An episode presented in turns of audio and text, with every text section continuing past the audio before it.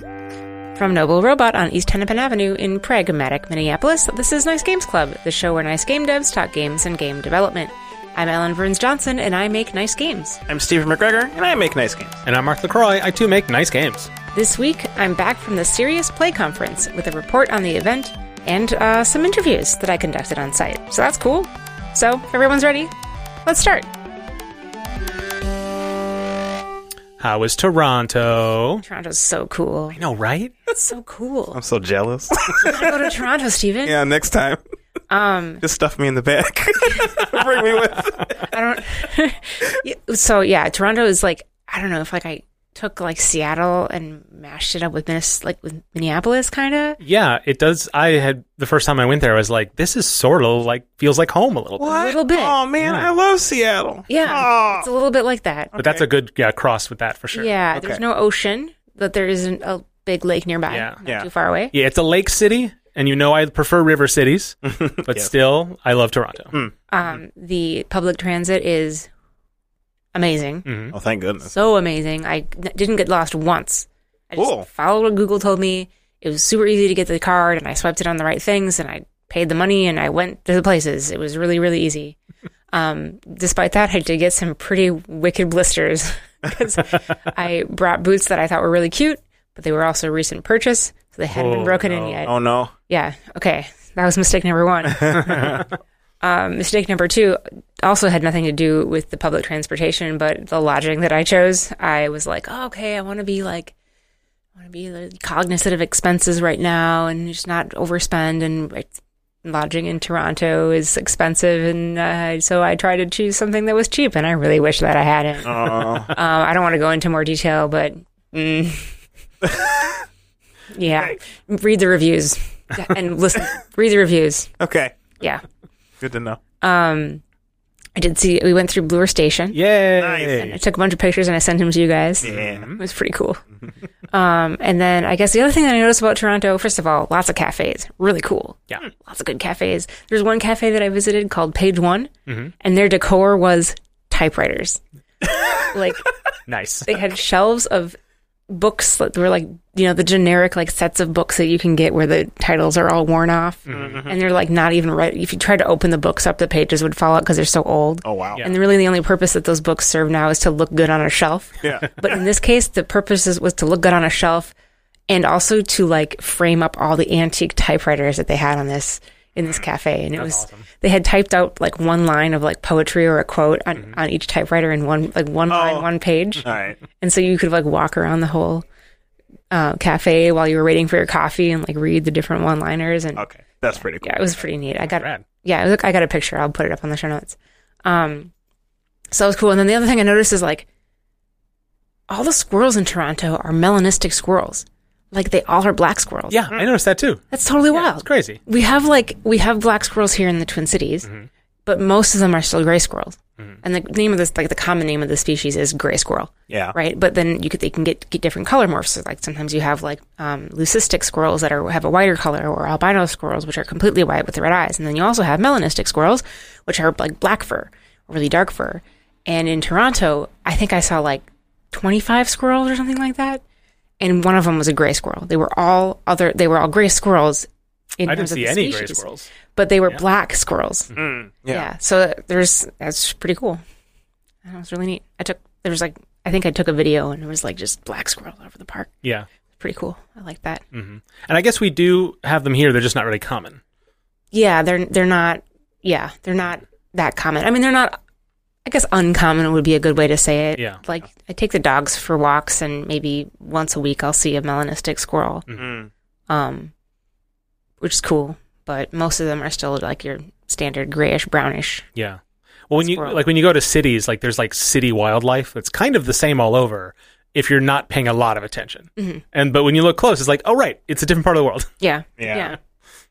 Well, I guess that's the thing that's like interesting to me. It might be because it's like a denser city hmm that the environment is more artificial, and so that like creates some selection pressure for a darker fur color. Oh. I don't know. Oh. Yeah, I wouldn't. I wouldn't guess that, but I don't have a better guess. Well, I know that's happened to like moths before. There's Yeah. that one example with like the moths because of the smog in London, the moths turn like from white to gray or like dark, dark, dark gray. Whoa. Um, and squirrels have a much faster like breeding cycle than we do. So you would, I, don't- I don't know. Someone's got to, someone do a study if there isn't already a study. someone do a study on the squirrels of Toronto. Yeah. Um, yeah. So that, that was, that was my trip to Toronto, the city. Right, but you went there for a reason. I did. I went there for a reason, and that reason was a Serious Play Conference. Um, so I was there on Tuesday, from like Tuesday afternoon to Saturday morning, and the conference was Wednesday, Thursday, Friday. Okay. So I was there a little bit early uh, and a little bit late because I wanted to volunteer. So I helped a little bit with setup and I helped with a little bit of teardown. I helped with registration on Tuesday night and on Thursday or Wednesday morning, which was pretty hectic, um, but good. And uh, then yeah, for the rest of the rest of the conference, um, answered some questions at the like the vol- like the registration table between sessions. But most of the time, I was in the sessions themselves, like learning stuff Cool. meeting people, learning stuff. So there were like six different tracks of content, and you could bounce between the two. So like some conferences, if they're really big, you have to sometimes register for a track ahead of time. Yeah. This was not like that. You could it just each track had its own kind of focus. So there was like um, you know, like employee development. There was a healthcare track. There was like a game and instructional design track. There was a higher ed track, um, using games in K twelve, and then there was a tech tutorials for game designers. It's like developer advice track. And so each one of those tracks, all the sessions took place in the same room. Oh, okay. So if you were really interested in just one track and that's it, you could just park in that one room and stay Ah, for three days, pretty much. Um, I mean, they'd kick you out at the end of the day, but you could come back and get your spot. anyway, so yeah, and then they had different things on Wednesday and Thursday night. So Wednesday they had a dine around where you could sign up to go out to dinner with one of the speakers, Oh. like one of the session Oh. hosts. Um, I did not do that because it was D and D night, and for various reasons, I didn't want to skip D and D night even though I was traveling. So I called in on Discord and we did a remote session, and oh, that's fun. yeah, it was pretty cool. How did that go? Did you did you kill the goblins or whatever? I did. Sorry, no, never mind. Answer your father. Did you kill the goblin?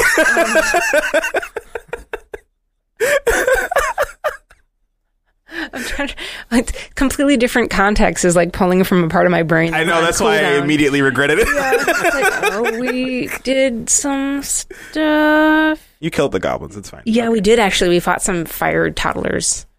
No, they were like fire teens, That's about all I need to know. yeah. magma teens. We made friends Okay. and they left. All right. So that's the report from Wednesday night. Cool. Cool. D and D. Yep. which was not had nothing to do with the conference. um, so yeah, I missed the dine rounds, and I'm bummed by that. So hopefully we'll have hopefully they'll have the same thing at the next next year's conference. They've Yeah. been doing this is an annual conference. Mhm. During COVID, they did it online. Um, the uh, the organizer is stepping down after this year. She's retiring, and so I think she's going to try to find someone to pass the torch to. So they're going to probably the conference will continue. Um, it might take different shapes as Yeah. new leadership takes over. But anyway, um, yeah, maybe next year they'll have dine rounds again, and I'll be able to go out to eat. Cool. Or maybe it'll be D and D night again, and I'll have to do that.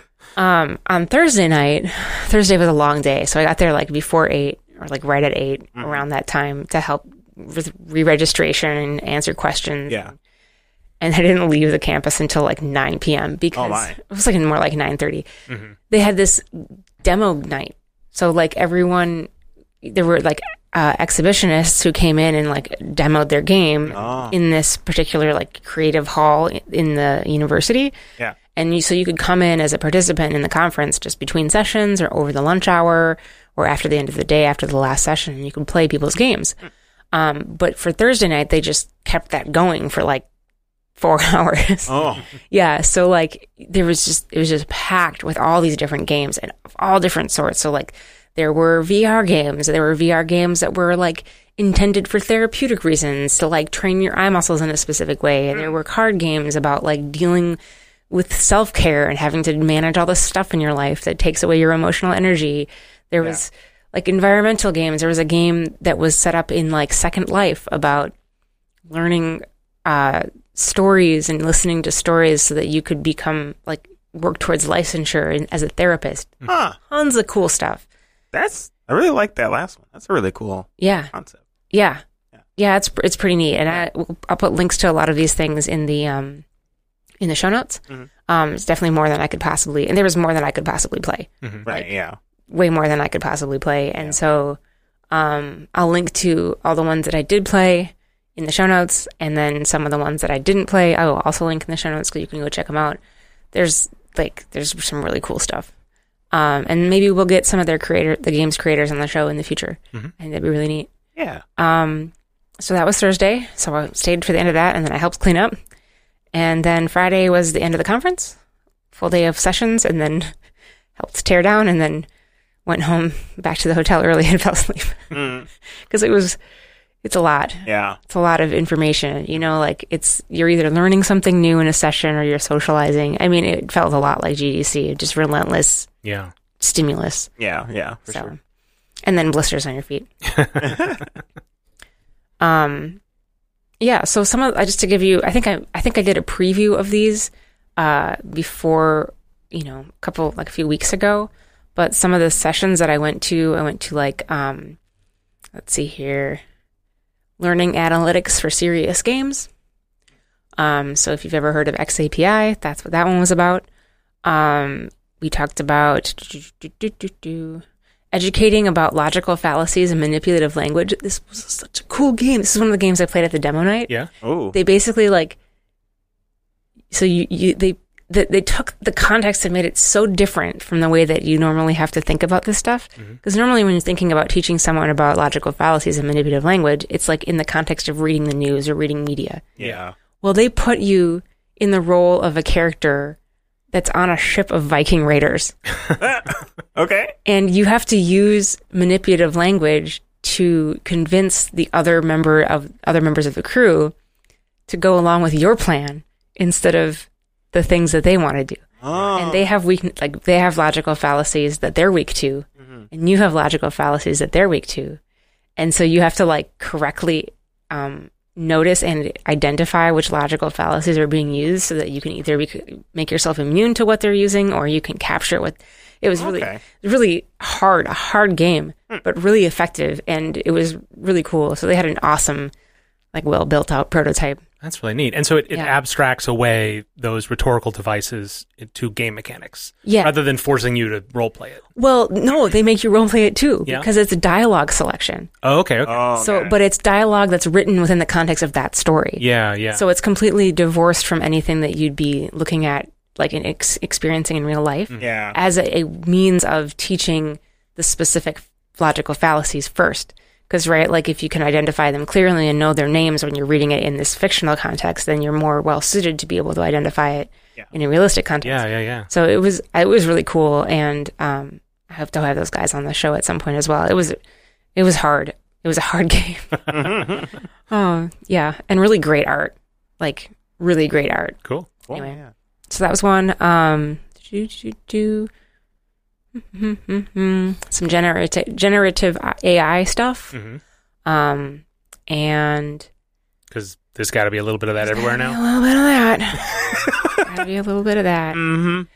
action adventure games. So this was kind of cool. There was like the the idea of using storytelling, but also like trying to map out not just the emotional experience, but like the transformation, like the spiritual transformation of the player. And that um, I got a a, uh, a more in depth interview with Dr. David Chandross, who was one of the speakers in that session. Um, and so we're gonna look into that. and We're gonna listen to some of that in the uh, second half of this episode, Mhm. um, where he talks a little bit about what that is.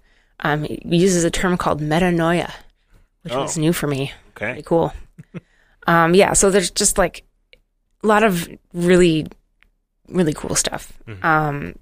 Far more than I have been, been able to process since I got back. Yeah. Yeah. Um, this is what Monday, and the Friday that I'm talking about, where I went back to the hotel and crashed, was like two days ago. yeah. Right. Right. Right. I'm still like recovering, so it's just a lot for me to think through and Yeah. and process. But uh, I'm sure it'll yeah. all this stuff will like come up in future episodes. yeah, You, you know, it'll be on your mind, and you'll have processed it a little bit better. yeah. I think my next um my next task is to like look at my notes and kind of distill what I took away from it, um, and share that with some uh people at my company. Yeah. Cool. Um, because it's like, all right, we want to do serious games. This is where the rest of the industry is. Where's our where's our niche? I'm honestly surprised that they didn't like ship you over there. What? They've like to like paid for your trip. Oh, they did. They paid for they paid for it. Oh, Yeah. awesome! Yeah. Well, that's great. I wonder what that's like. yeah, we don't make enough money for that to happen from me yet, but one day maybe. Eventually. well, yeah. I mean, like as an aside, I mean that's one of the reasons that I wanted to like not spend so much on the hotel is Yeah. like oh, it's, It's- because the company was paying for it. well, the company was paying for it, yeah, and like it wasn't like me and a bunch of other people going; it was just me. Sure. and so I wanted to just be conscious of that. Um, and I, I regret that. Yeah. I should have been more selfish. I really should have. Um, anyway, yeah. You were talking about some of the sessions you went to, and I was looking on the website, and it says there are recordings of the sessions. Oh, Um, but when I try to purchase them, I'm led. Anyway, th- let's talk about this website. Oh gosh, Mark, the website's really bad. yeah. So the it may be that the conference sessions are not available to purchase yet because um, they have to be product processed. hmm Um, yeah. but the website itself. Well, what what actually happens is when you click to purchase, and this is for past years as well, you're taken to an Eventbrite listing that is ended. So there's actually no way to do it. Okay, Oh. I will let them know. So I think there's just, th- I think that might be Just broken. in advance. Yeah. Um, but might I, just be broken. I bring it up because you did want to talk about this website. The website's very bad. Yeah. They need to do better. Right. And I think that's definitely something that when you're a conference, especially for um, a s- more specialized field, that can be really a struggle if you don't have like good tools and information. And like you know, we can we came back from Gen Con, we complained to no end about how like badly that's it communicates things, but there's also so many people there Yeah. that information gets around. yeah. Um, I think for smaller events, like you have to, I think, uh, really invest Yeah. in stuff like that. and this. I mean, this is the first thing that people will see when they're looking up the conference, right? Yeah. If, you, if you haven't experienced it before, and for like folks listening to the show who are like want to learn more, Yeah. it's a barrier to entry. right? Right. We're recommending it because Ellen goes all the time, but like, No, this is the otherwise it would have been hard This is the first year I've attended it in person. I've attended Yeah. virtually in the past, and Right. I've volunteered virtually in the past. But this is the first year I was able to attend in person, and Yeah. it's interesting because like it's a traveling conference. It's not at the same location every year. Right. This Oh, is the first. okay. What what Sue, the organizer, has done in the past is she's tried to move it around the continent to kind of highlight different game based learning programs around Oh, the neat. continent Okay. around North America. Yeah. Um, and I think that's been really fantastic. So like you move it around the area, then maybe people who couldn't travel from like Yeah. California to New York, maybe it's easier for them to travel from California to Santa Fe or something like that. Yeah, you know, Right. Right. um, Has there ever been a conference here? Because we have a history of educational games. I think if they were going to do something in the Midwest, they'd probably have it in Madison Oh, okay. because they've got a stronger. They have a stronger game They- development scene. They have a stronger game development scene overall, but also they have a really strong history of like educational Yeah. games. oh, do they too? Yeah, Oh, well, right. Because there's um filament games. Filament Games is there. There's some other programs as well. yeah. Okay. Um, That's fair. yeah, Yeah. So- We we have a history, Yeah. but not a current uh, sort of established industry Right. in educational. yeah, games. we're definitely like in orbit around Madison when it comes to that. Yeah. So I think that if they were going to do it somewhere in the Midwest, it'd probably be there. It'd be That- great for them to. You should volunteer to organize, Steven. Is it generally uh, partnered with universities? Because this was held at a at a university. I think so. Yeah, Yeah, I think so. And it's I w- it's interesting because it some of the topics definitely were more academic. Like Mm. one of the sessions I went to was like using puzzle puzzle mechanics for teaching math. Mhm. Oh. Um, and he like I don't know if you guys remember those like triangles and squares that you could make into different shapes. You guys remember like you look at like a two D like and you get like a square and you have to figure out how to turn four triangles into a square by moving them around on the Something grams. Uh, no, I don't remember grams. what that specific thing is called. whatever. Okay, Anyway. that was acad- It's like academic. It's like Sure. K twelve and educator, yeah. but also like this is something that he as a professor developed for K twelve education. Yeah. So there was a lot of the, some of the sessions. Um, many of the sessions had a more academic Mhm. bent Sure. than you might find at like GDC. Got it right. Um, but yeah, I think it's been mostly hosted at universities, from what I understand. Mhm. To our benefit this time because I got to see the Red Bull Gaming Hub, Ooh.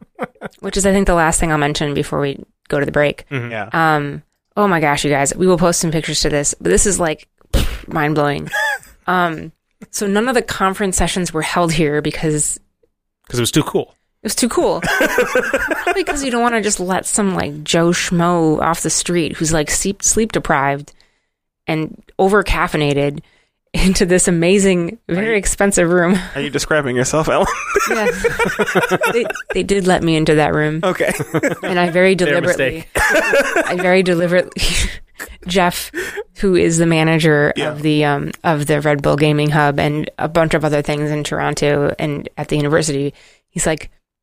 Normally, I wouldn't let you have that in here, but you're an adult. I'm like, hmm. So I put it over on the side of the room, on the on the countertop where the fridge is full of free Red Bull. Where I just left it over there while he gave you the rest of the tour. But this place is like wired up, Oh. like like top of the line, um, top of the line processors. Like Yeah. their entire like the entire room was, I think, funded uh, by Red Bull. Yeah. And so they've got cool lighting and they've got cool displays. It's got really cool paint. They even have little lockers for people. Oh. And um, during the day when the university is in session, it was like finals prep weeks where I was there, so no one was on campus really. But um, they have classes there, and then at like 6 p.m. the classes end, and their varsity esports team comes in and plays.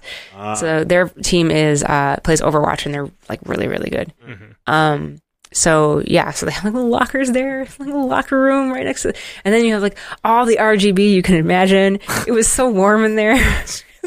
it's just like the power of all these computers. Like Well, I'm glad they get some use out of it during the day for classes, at least. they, do, yeah, Use those computers for something worthwhile. yeah. They're, they're teaching they're teaching new media and game development in that classroom. That's oh, cool. Is what they're doing. Yeah, yeah. It's not like PowerPoint. Yeah. Well, I mean, well, I mean, the, my longtime criticism of esports is that it's sports, Yeah. and, and that's poison in educational contexts. Mm-hmm. Um, like you know, why why not put? Okay, that, now we're not putting RGB in the library, but like, why aren't these computers in the library? You know what I mean? Mm-hmm. But if they're using that Red Bull money and they're decking out a computer lab, making real use of it, Yep. mm, you know, it's the uh, you know, you, uh, dance with the devil, I guess. Yeah, yeah. I mean, I think. uh I mean, it was pretty cool. Um, I'm not trying to take anything away from Nope. how cool it was. It was definitely cool. yeah. So I, I mean, I didn't take a class in there, right? So I can't speak to the educational. Right. They probably turned Um, the RGB impact. off for that. No way. Red, Red Bull and um, AMD, like I think AMD like just donated all the systems. yeah. So like they're not going to turn off that RGB. The advertisement. exactly. Yeah.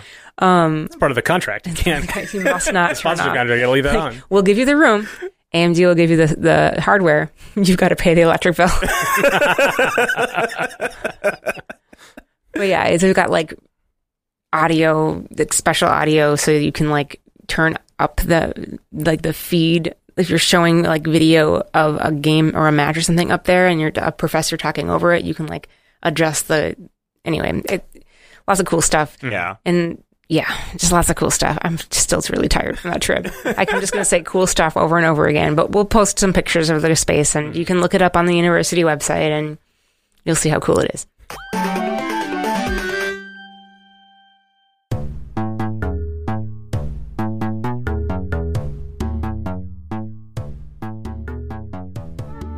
I was gonna say like it's getting colder. It is. Like that's the opposite of what you want. That's, why do you want a t-shirt? All right. Sorry, listeners. Weather talk. We're, we're, this, is, this is what you do in the Midwest. Yep. It's like We need to talk we had about like it a lot. 80 degree days. Yep. And then we had no fall. Yep. And now it's like 42. Yep. Minnesota life. Right. So you got to put on some layers. Mm-hmm. But what's what's in that bottom layer? Ah, that's where you. a get- comfy t-shirt. Yep. Yeah. Nice, nice t-shirt right there. We got nice Games Club t-shirt. Got the logo. It's nice and warm and cozy. Mm-hmm. Not as warm as a, a sweater, but like if you get a nice jacket over it, it looks real good. Yeah. As it ticks down a little bit, it provides you a little extra insulation Yeah. on your way to the cold, bitter winter. Yes. Yeah, well, I mean, like you can layer on and layer on, but if the thing that's right next to you isn't comfy and like cozy, I feel like this shirt and like three or four scarves ought to do it. yeah. Yeah. For- Actually, you know what? It's an interest. It's a good transition between because like this is the time of the year where like people's like eating inside is messed up. And it's too hot inside and too cold outside. Yeah. Mhm. Like you put on nice a bunch of layers. People can't see the t-shirt. You go, you get into a place though. You take the stuff off. People are like, whoa, what's that t-shirt? You know, it'll be good. It'll be good. Guaranteed that will happen to you. yes. Okay, well, I mean, uh, brilliant pitch aside, uh, let's say uh, our listener is sold on getting one of these, Mhm. how may they find one? You can go to nicegames.club slash shirt. Find her up there. Cozy.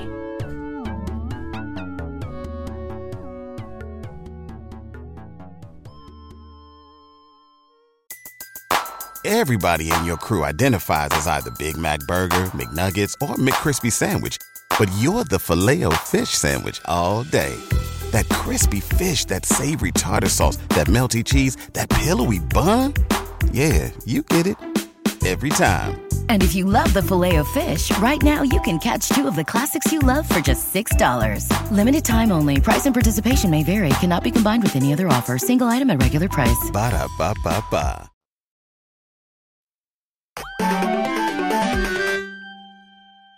Okay, so having kind of given you guys uh, an overview of the conference um, and other things, did I mention that the Gaming Hub had free Red Red Bull? I did mention that, right? You did. Yeah. Yeah. Okay.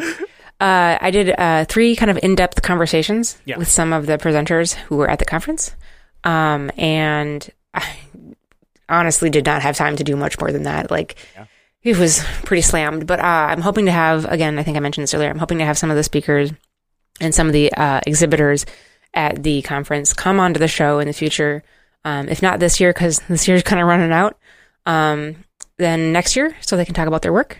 Yeah. And yeah, so for the next half of this episode, we're going to do um, uh, my interview with Dr. David Chandross. He's a scholar in residence uh, of gamification and mixed reality at TMU.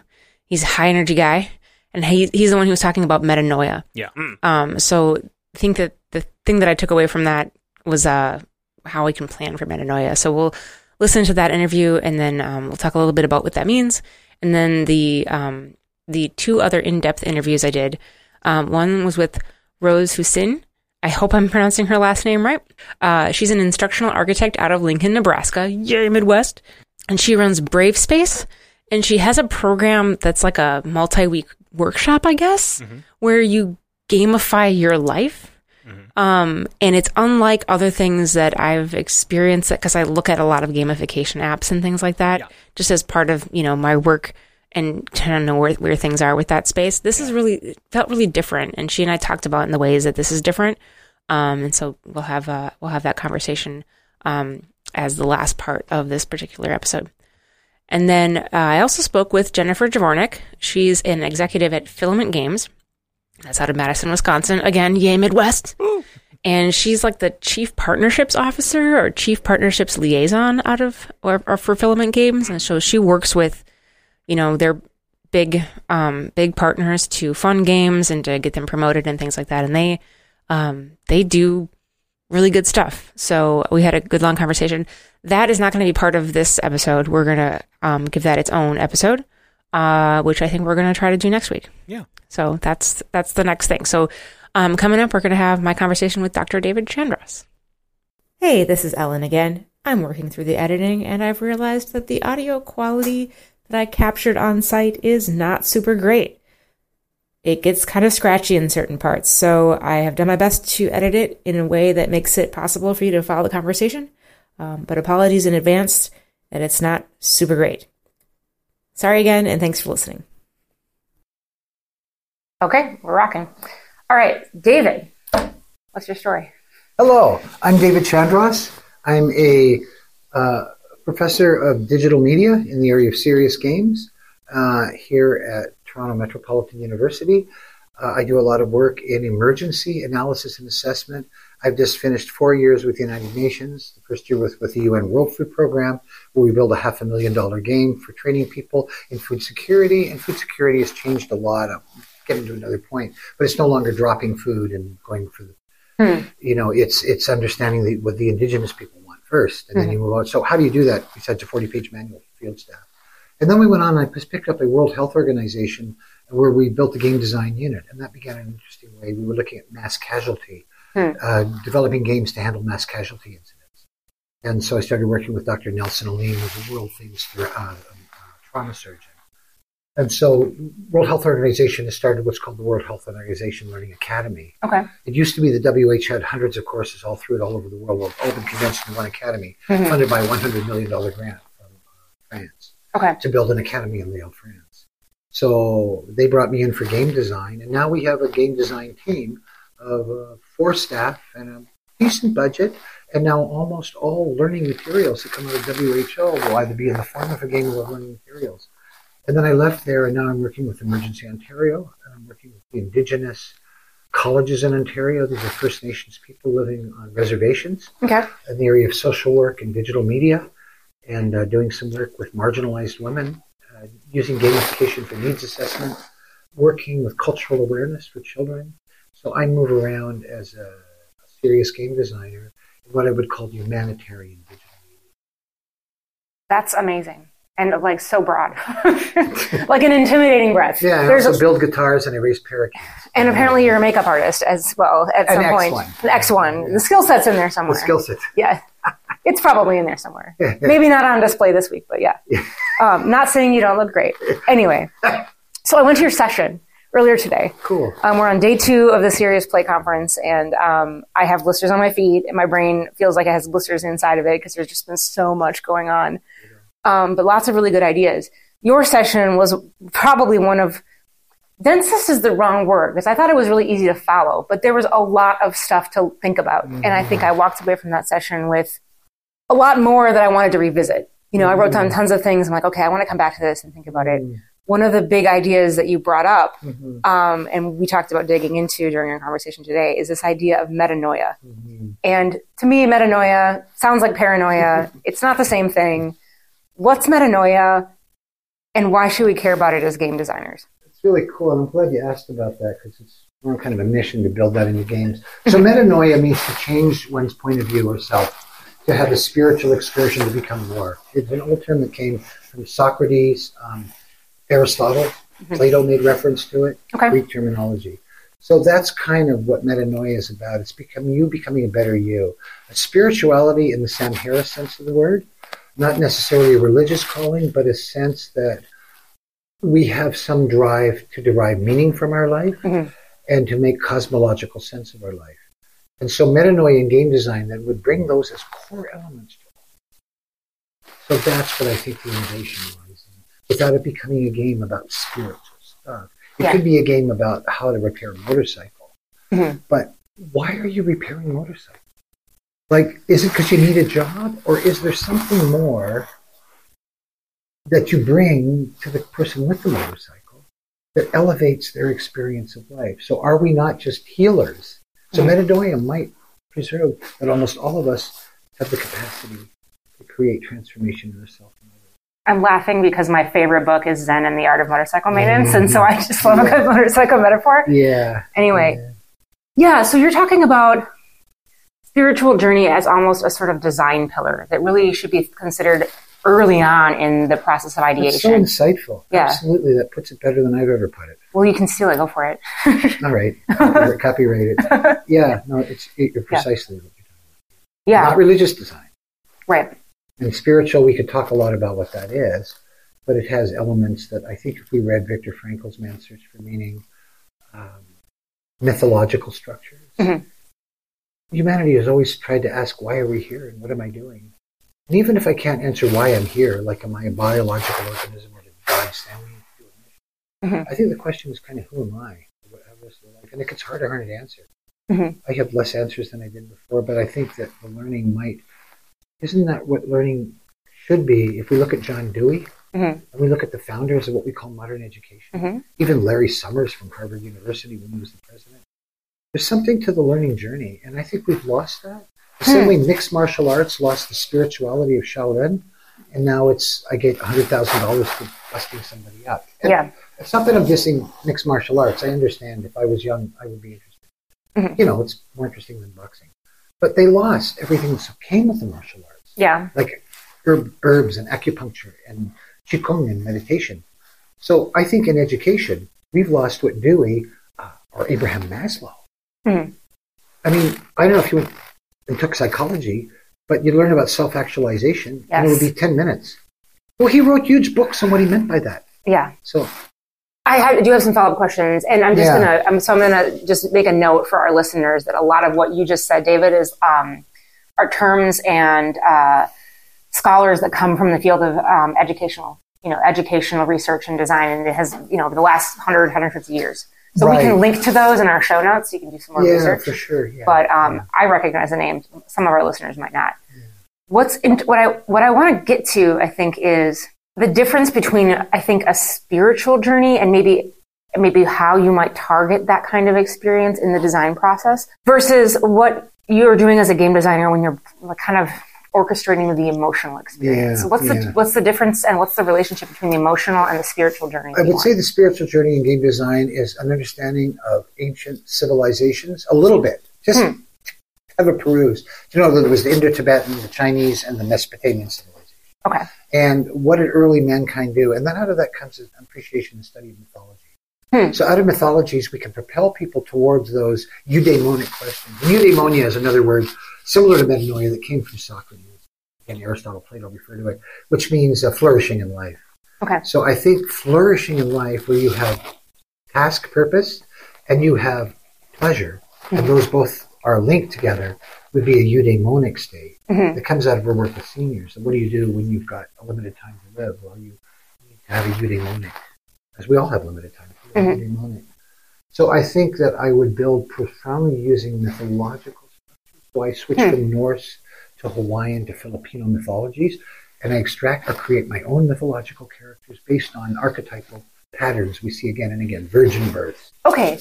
You're talking about story. Yeah, these are the um, like archetypal stories. I think one of the things that resonates for me when you're talking about that is like Kurt Vonnegut's Shape of Stories. If you remember, I think it was like a rejected master's thesis.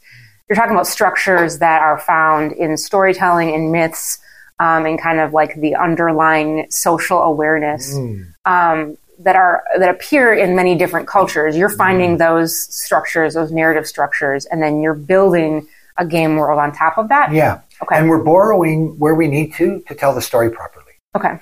And sometimes that involves stepping into risky areas. Yeah.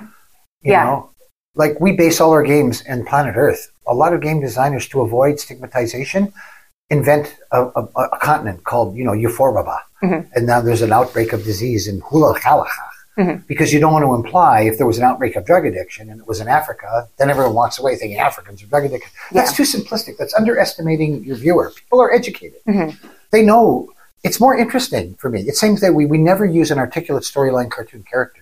We get real photos that we mm-hmm. pay for through license and Photoshop, what we need to, to look like real people because I don't care what happens to a little cartoon. Like, Yeah. I'll smash it for fun because it annoys me. Mm-hmm. But I do care if I see a child's face or a mm-hmm. person's face, and then we give a little backstory on that person so that you actually care.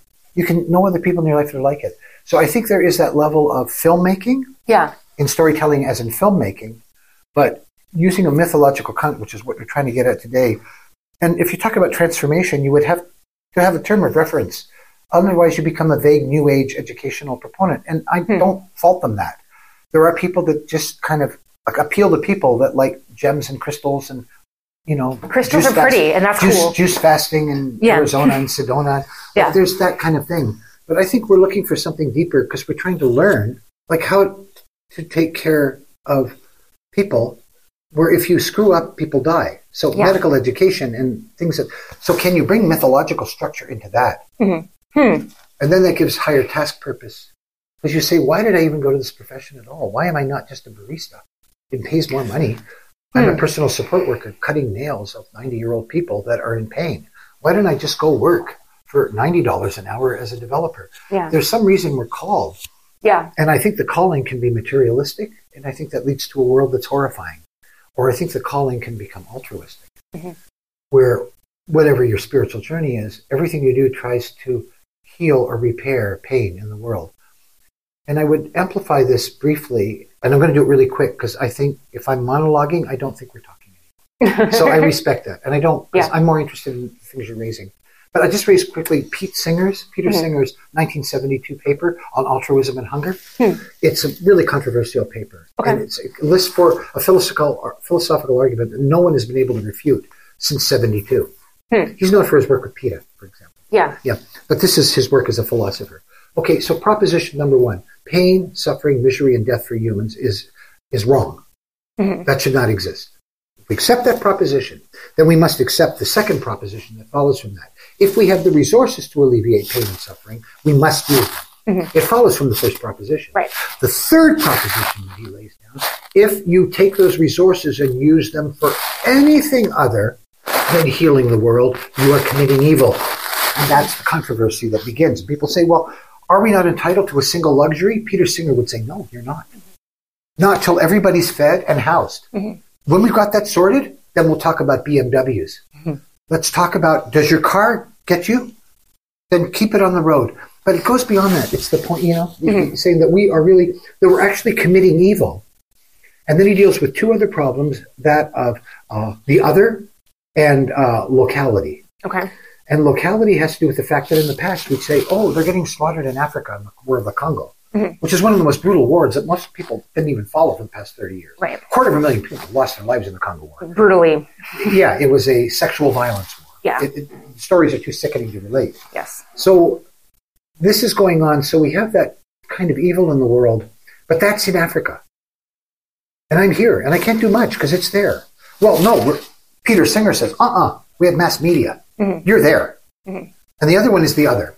If you and I are walking and we see a child drowning in a pond, who has the obligation to save them? Well, you go and you pull them out with a couple of friends. Well, I don't need to help because they've got it, so I'm going to go to work now. Uh uh He says, no, you go to that pond too. Mm-hmm. You- The other is no excuse for lack of obligation. Where you end up in hmm. is a space where every time you're taking more than you need, you're committing evil. Hmm. And no one has been able, no philosopher, oh, there's been attempts in 72 to defeat it, but no one's really punched a hole in it. So hmm. if that is your basis for designing games, it changes everything. And even some people in business might hate your message because they're about profitability. Mm-hmm. But you could also argue profitability raises the standard of living. This is something the Palestinians desperately need. I hate to wade into it, mm-hmm. but if Palestinians have ever better economic opportunity, they get out from under Hamas' thumb because Hamas has imprisoned them since 2006. Right. So we know that economic development. So selling Mercedes can be a holy act. Right.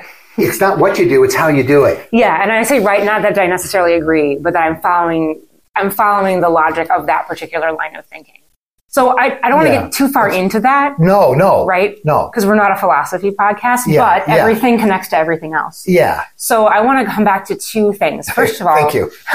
First of all, an observation, and this is an observation for me as a um, someone with an instructional design background, someone who was a teacher long, like in ages past. Um, I feel like I'm too maybe not old enough to be able to say ages past, but I'm gonna I'm gonna own it because it feels sometimes like I'm old enough to say ages past. Anyway, um, and that is okay. We always start like an instructional project by looking at um, Bloom's cognitive taxonomy. It's arranged like a pyramid. It's got the things on the top and it's got the things on the bottom. You can break it down and say it's not always so nice and cut and dry. But what's really interesting to me is that the hierarchy of needs, Maslow's hierarchy of needs, is also arranged the same way. And no one has ever encouraged me, I think until this moment, until this particular conversation, to look at both pyramids at the beginning of a conversation and, and ask that question. Like, okay, client, you want to train people to do this. How are we tapping into the, um, and I might not use the word spiritual in a corporate context, but maybe, how do we tap it? Self-actualization. The self-actualization. does get us exactly. through into the convo. Yeah. Using a needs-based theory Exactly. of Maslow, which we kind of buy into as educators.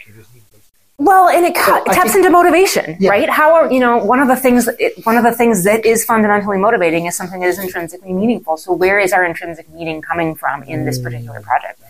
So that's what I'm going to take away from this. No. Bring to my job. What I like is our conversation where we're really going to unpack this stuff because it gets fired around too quickly, and you go, "Yeah, yeah, I know." No, no, you don't know. Mm-hmm. Uh, uh, so, um, I think you're absolutely right. The superimposition of it. Okay, so there was a lot of ideas in there. There were a lot of ideas in there. Um, and the only thing I really want to double click on is the idea of this of metanoia being this kind of transformation of the of a person um, in more of a spiritual sense and not a religious sense, like David said, um, but in a spiritual sense. And so I think the thing that I took away from um, this conversation was the idea that just like I would plan out like the uh, the behaviors that I'd want to establish with an instructional game. So these are this is the learning content we need to cover these are the the behaviors or performances we want to establish. Yeah. Um, kick off like a pattern of behavior in the game, and then make sure that it carries on into the person's real life. I can also plan out the idea of this like spiritual journey. So like how is the person transformed? Um, and I, I'm I want to start looking into that a little bit more uh, because I think there's space for that in pretty much any game that I want to be building, if that makes sense. Yeah. okay. Yeah. So that's kind of where I that's what I took away. There's a lot in there, and I think I'm again going to need some time to process it all. But for me, that's the that's the piece that rose to the surface. Was like this is something I can think about. This is something I can plan for, and something I want to want to be more mindful of. Cool. Okay, so next up is my conversation with Rose.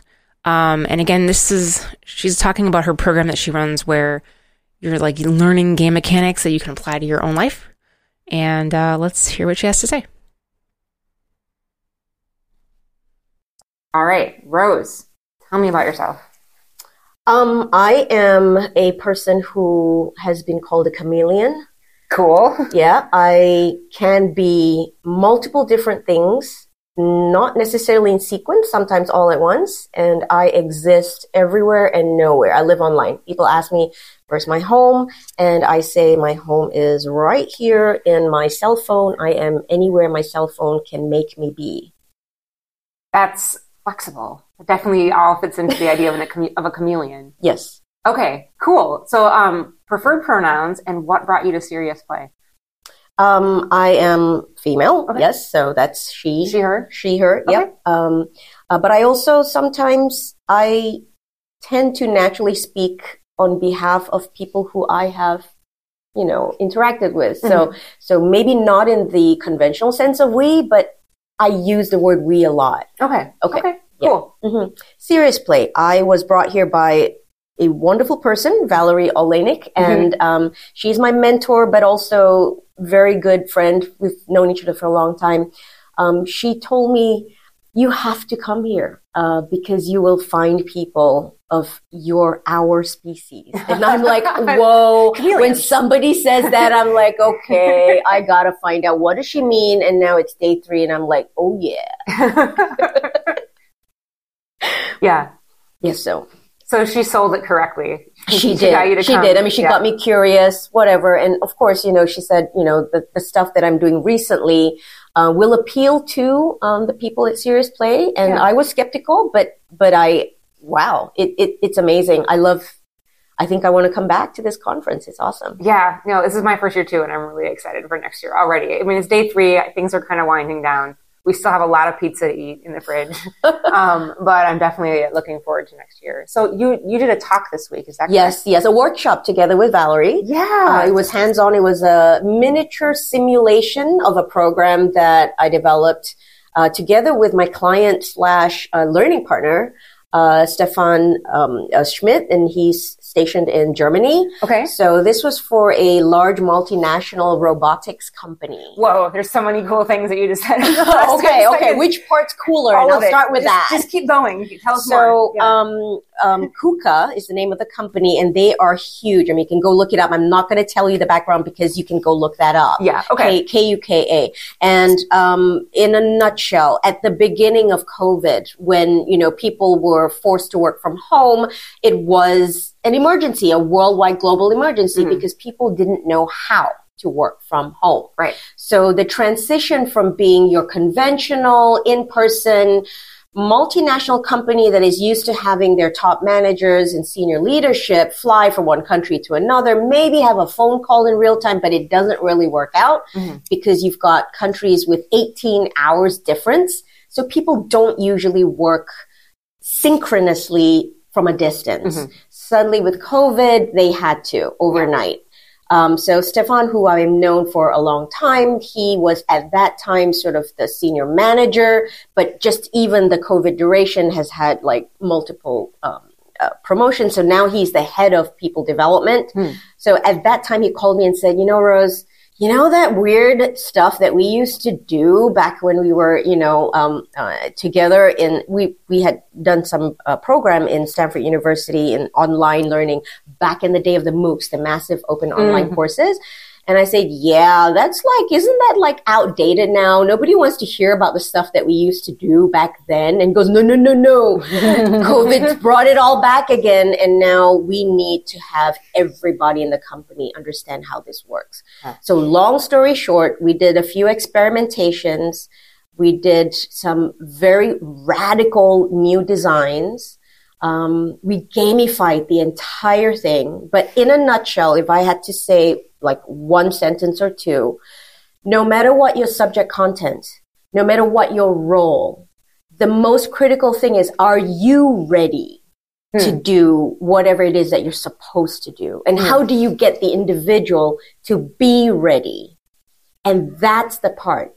Um, we call it future proofing yourself.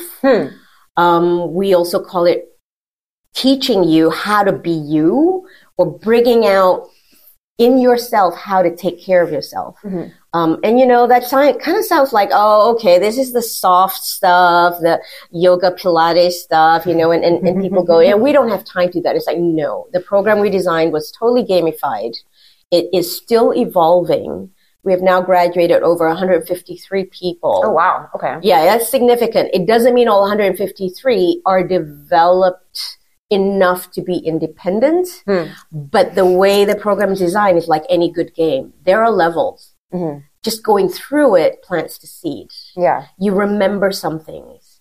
Yeah. And when you see it again, when you hear it again, it goes, oh, that's what they were doing. Even for the people who didn't truly engage. Hmm.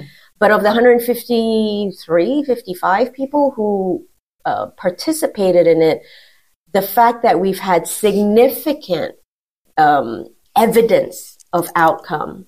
Um, and, and I'll just maybe say a few of them. Number one, yes, there's an actual numerical number of people who keep coming back. So the main program is is a people de- self development program. Okay. Some people have gone through it for like two weeks. Some people, the, the longest cohort we had was nine months. And of course, those, the impact is amazing. So the fact that we did multiple iterations, experimentation, every iteration is an experiment game in itself.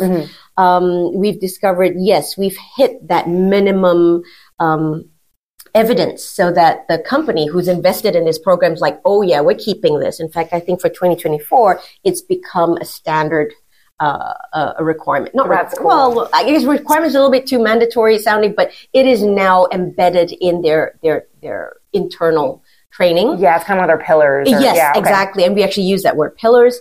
Um, but we also have now removed it to the next level up where we, we have identified that experimentation and developing further is a core need. Hmm, okay. So that has made it, so gamification has now become like the standard of the learning development in that company. And I know Stefan's very proud of the fact that, you know, we, we, we were the bleeding edge, beyond the cutting edge.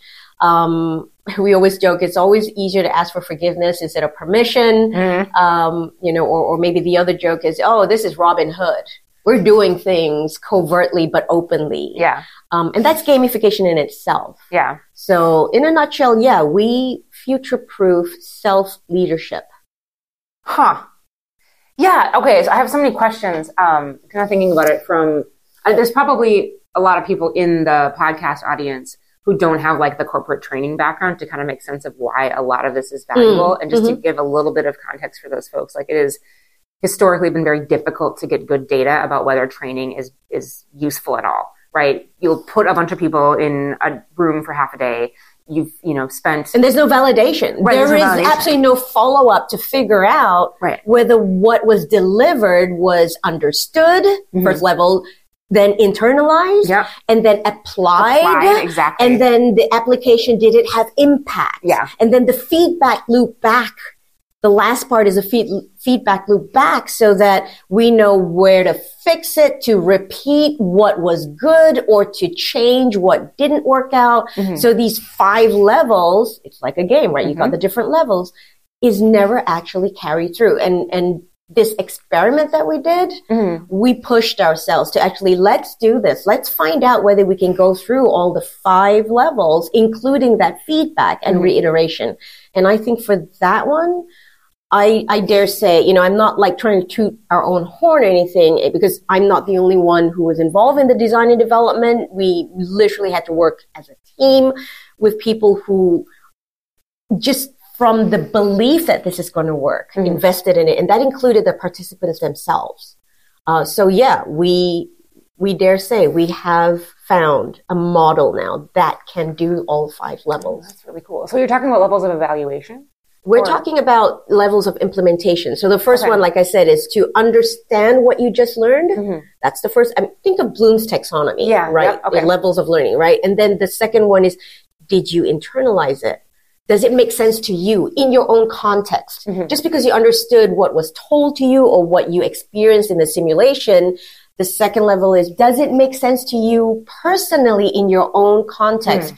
Is it individualized enough for you? Yeah. Can you make it about you? Mm-hmm. And that is where a lot of programs fall flat. Right. Then, even if they're able to do that, these other programs, if it makes sense that examples are, are, are you know, relevant to the, the participant, the third level is, are they able and empowered to apply it in their own job, in their own context? Mm-hmm. And this is not just about gamification, not just about, you know, serious play. It's about any working person. Right. Can you take the knowledge and skill that you have and actually apply it so that it will benefit your job, the people that you are responsible for? Does it bring impact and value to other people? That's mm-hmm. the application, mm-hmm. right? Yeah. And then the fourth level is, can we measure that? Yeah.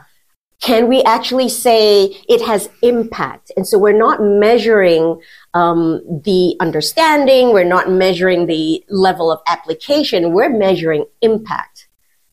Did it bring value, or in the business, we call it ROI, return on investment? Did whatever it is that we invested way, way back in the training, is the application impactful to the target people that the investment was meant to be for, which is the company or the end user or the end client, or in this case, because it's about self leadership, did it impact that individual person in that person's individual life? Did the family feel that now my dad or my mom is a better person? Mm-hmm. Did the children of the participants go, Oh my God, now after mommy or daddy attended this training program, I actually get to spend more time with my parent because that's some of the stuff that we put in this um, self leadership future proofing. Because if you're not a happy human, if your family isn't happy, you're not going to be productive at work. So we deal with even that level. And the last, last part is reiteration. Right. Can we collect that data in such a way that we are not just tooting our own horn, but we are having the spokesperson for the program are actually the people who receive that impact? That's a lot of planning. It just seems like it's just like It's the long game. If you ever Yeah. heard of the term the long game, Yep, yep. it's the long game. It's the long so game. I'll give you one small snippet of how we measure that. Yes, we actually managed to do that full loop impact. Mm-hmm. Um, the program itself is called Grit and Grace, and that's an acronym. You can we'll talk about the acronyms in a little bit. okay. But after anyone has completed this program, they are then invited to do the practice sessions, which are designed to be once a month, every month on the last Wednesday of the month. Okay. And those practice sessions, it's voluntary. You come back and during that very short 90 minute session online, and this is worldwide for people, right? And during those sessions, that we actually open it up to the public. Hmm. Yeah, that's the best part. And so, you know, here's a little snippet. You're welcome to join. The next one is October 25th. We can talk about that later. Okay. Um, so during the last session, um, last year, we opened up during Christmas and we said, let's experiment. Said, bring a family member. Hmm. So not only did the, the graduates, the participants come back for this once a month thing, we invited them, I said, for that session, and we will make it child friendly, we'll make it, you know, whatever friendly and appropriate, and we'll blur out the children's faces if you wish, you know, whatever. We, Yeah. we, we made sure the technology was in place. And what we did was we had sort of a round robin. It's like, what do you feel? Whatever. It's like, so one of the main questions, and we had the children participate is like, so how does it feel being online with, you know, mommy or daddy or whatever? Um, and talking to, it's like, and one of the, uh, young participants, um, it was I I literally was in tears because it was the best gift of evidence that whatever it is that we're doing is working. Mm-hmm. Um, so this young girl said, "Yeah, this is so cool. You know, previously, you know, that you know, we, we I never knew what my mom was doing at work, whatever, and she just spoke off the cuff. But just knowing that, and if that third party person during that spiel of whatever was being said, we caught vocabulary that this child was using. It's like there is no way that this child would know that Yeah. word If they hadn't been talking. if they hadn't been Yeah. talking about it over the dinner table. And so that was just, you know, I got goosebumps and that's like, we are making a difference. That's very cool. Um, so that's what I mean by the fifth piece, the, the feedback the loop. feedback loop. Yeah. Yeah. And how do you design programs that can provide you these snippets Mhm. of feedback loop so that you know, yeah, now we need to like really have confidence in, in what we're delivering. That's Yeah. the gamification side of it, I think. I, th- I think that makes sense because on multiple levels, right? One is like programs that programs that teach someone how to do a skill. I mean, depending on how difficult the skill is, you can go from like a couple hours to multiple years, right? But when you're talking about something that is changing kind of uh, self perception and also like cultural practices in an organization, you really have to talk about something that's, like you said, the long game. You're looking at Oh, yeah. something that's almost longitudinal, right? You have to go Because the product is you. The right. product is the person. Right, exactly. And you're always working on that, right? You, it never develop, it never ends. It just, you just decide when you're going to stop and no one really wants to stop changing and growing as a person. So the really, the project never ends. You're going to continue on it forever. So I think that makes sense what you're talking about. And it also makes sense to look into, you know, game mechanics as one way to help organize that kind of program because that's all about motivation and also kind of revealing meaning um, via like systematic and mechanical patterns. So I'm curious if we can let maybe make that question maybe a little bit more tech, a little less technical, a little less game designy. How does play factor into how you've designed this program? Like, where are your where? What kind of gamification are you using, and what kinds of effects does it have? That's a perfect question. And um, so you used the word mechanics just now. So Mm-hmm. when I mentioned the five levels, that would be a mechanical thing, right? This Right. is how it was delivered and how it was structured, how the game was created so that we identified the levels. Mhm. Um, and then how we measure the different levels. Okay, so now let's go into content because when you say how do we make it into play? So to the definition of play is got to be fun. It's got to Yeah. be something enjoyable. There's got to be this level of joy. Yeah. So the program is called Grit and Grace. Um, of course, I'm I'm also known as the queen of acronyms. So let me see if I can even remember Grit, G R I T, uh, uh, a growth, resilience, uh, uh, uh, interpersonal. You know, and no, that's not true. Let me take that back. I think we named the grit as being um, um, global relations and inter- international teams Hmm. because we had to appeal to the um, the corporate world. I mean, and this Right. is you know so grow you know global relations in, in international teams. Okay, that's a program that relates to us. Yeah. Right. So so even the naming of the program was part of this sort of you know how do you get that hook in? Yeah, corporations also love acronyms, so it makes sense on multiple fronts. Right. Yeah. And then and then it's so it's grit and grace. okay. So and is acquiring, nurturing, and developing. So every single Everything is in it. piece. Okay. had to- we had to rethink everything. So that's also, you know, in play, how do you get the hook in? But then also how do you get the process in? So just even thinking through the name of the program was part of that mission statement development. Okay. Mm-hmm. And getting the client to, to say, okay, I'm, I'm on board. And then grace, grace. So why grit? We chose the word grit because that's, that's what you need to develop yourself. Mm-hmm. But then just being grit and, you know, oh, I can do this. That's not enough. So we said, what's the opposite of grit? It's grace. Then you have to figure, okay, let's do the acronym for grace. Let's figure this out. That's when growth, resilience, you know, accountability and collaboration and E for empowerment, you know, so, um, so, so that's, just even the creation of the name, we had to figure out a way to symbolize things. So that's that. And then how do you um, make the play be joyful? Is we created content that is joyful. So I'm going to put that on hold for a second because Okay. I just wanted to say the other piece of the mechanics of gamification is you got to have a prize, a symbol of prize. So we, and I think I, I'll pull out from my bag. You can't see because this is a podcast, but you know, we had things like trophies. So this is one, this was a different program under the same um, program. So we created little trophies. Yeah, it's it's a, cool like water a water bottle. And, and, you know, I did the graphics for that and all that. Oh. So You did the graphics for this? Uh, yeah, I did the graphics you for that. are a chameleon. This is fun. Uh, that's another story. If we have time, I'll tell you about my personal growth. Uh, but let's go back to grit and grace. So the play aspect of that. Um, we needed to say, okay, how can we make this personal? How can we make this immediately something that people want to do because they can see the impact in themselves. So we came up with a module called Daily Dose. Maybe you've heard of this thing called hormones and the happy hormones. So D is dopamine, O is oxytocin, S is serotonin, and E is endorphin. So we actually start the program by saying, do you guys have your daily dose? And some people kind of like, you know, look at you. It's like, oh, okay, here it is. This is another one of those like programs that's going to tell you to, I got to do my yoga in the morning, blah, blah, blah, blah. But we gamify that.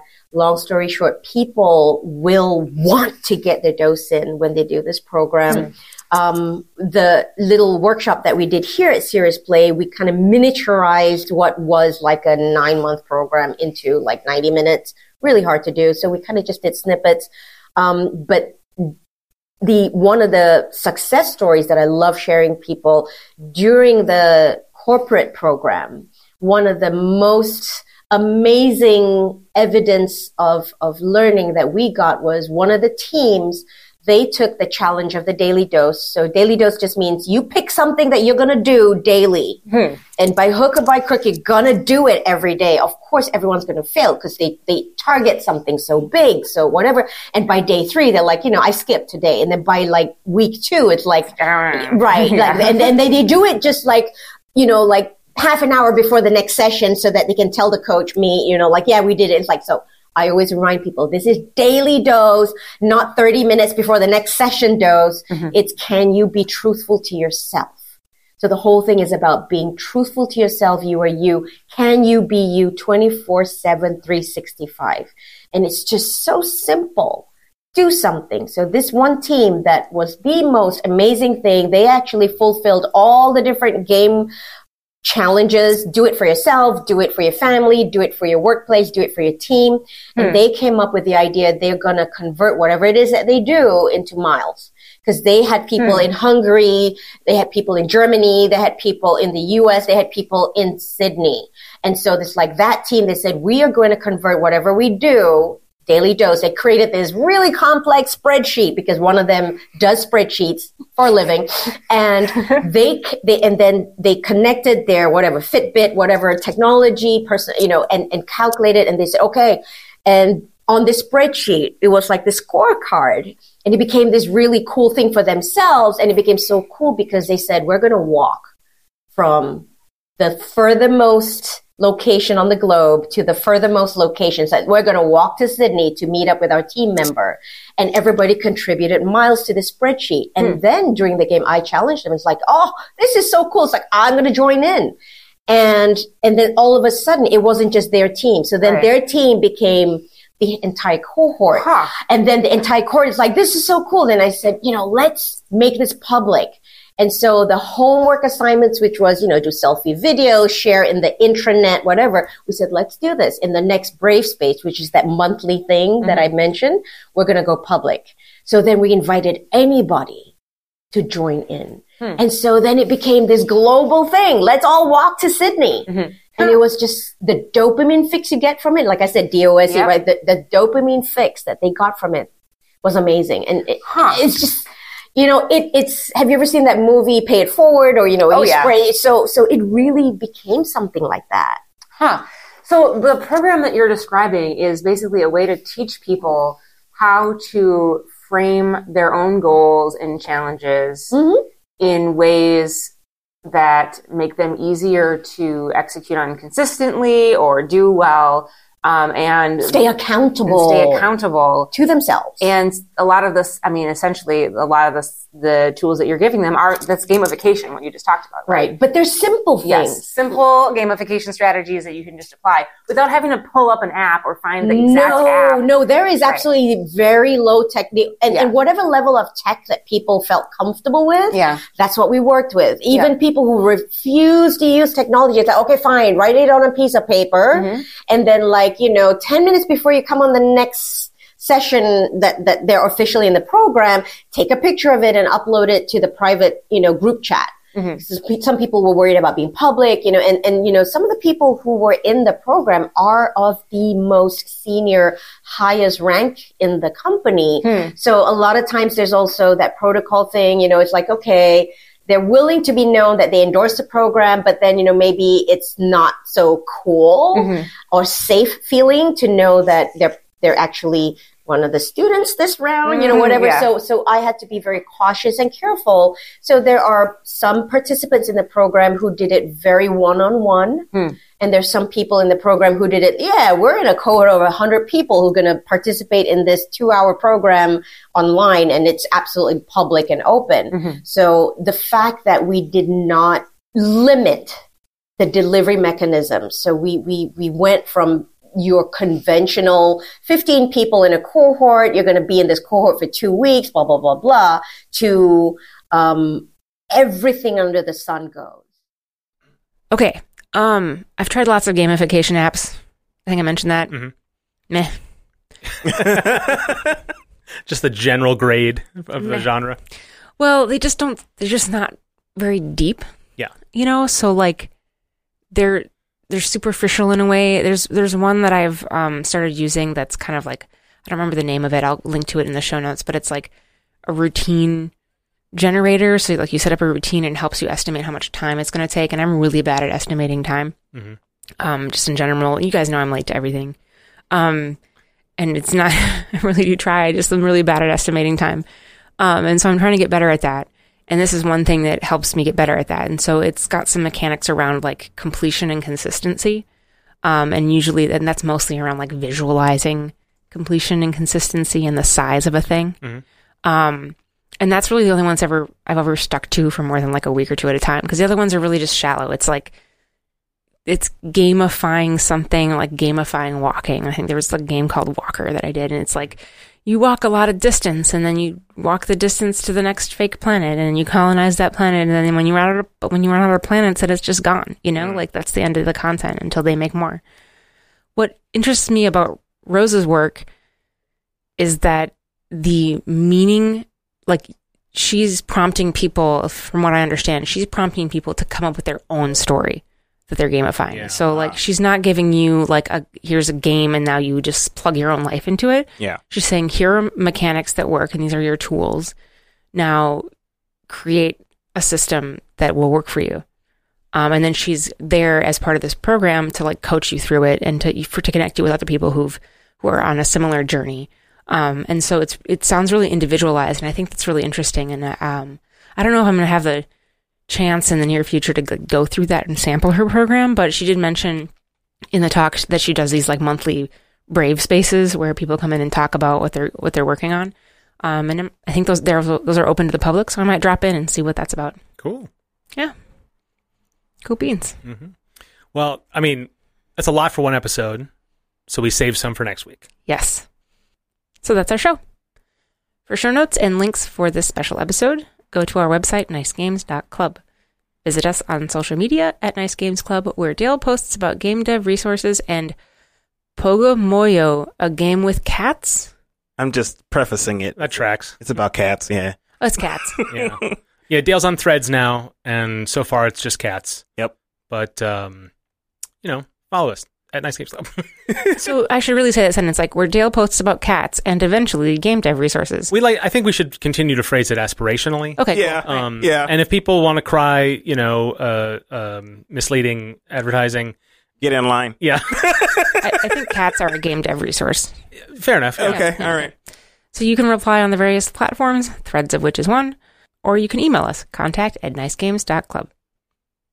Nice Games Club is on Patreon. Support the show and get stuff, including ad-free episodes. Sign up at patreon.com slash nicegamesclub.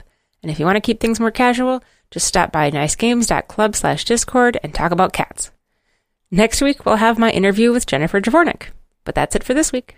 So, until we start again, remember to Play nice. And make nice.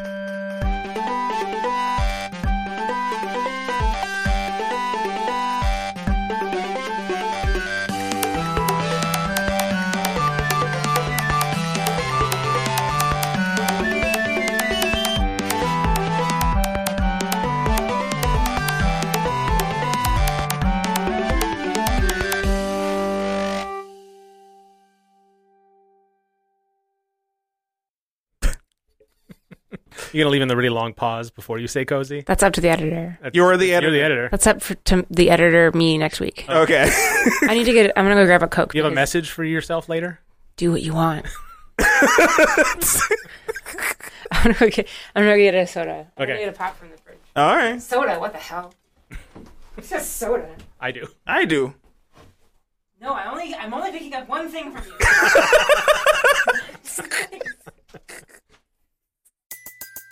Everybody in your crew identifies as either Big Mac Burger, McNuggets, or McCrispy Sandwich.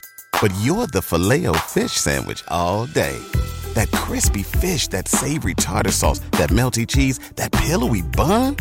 Yeah, you get it. Every time. And if you love the Filet-O-Fish, right now you can catch two of the classics you love for just $6. Limited time only. Price and participation may vary. Cannot be combined with any other offer. Single item at regular price. Ba-da-ba-ba-ba.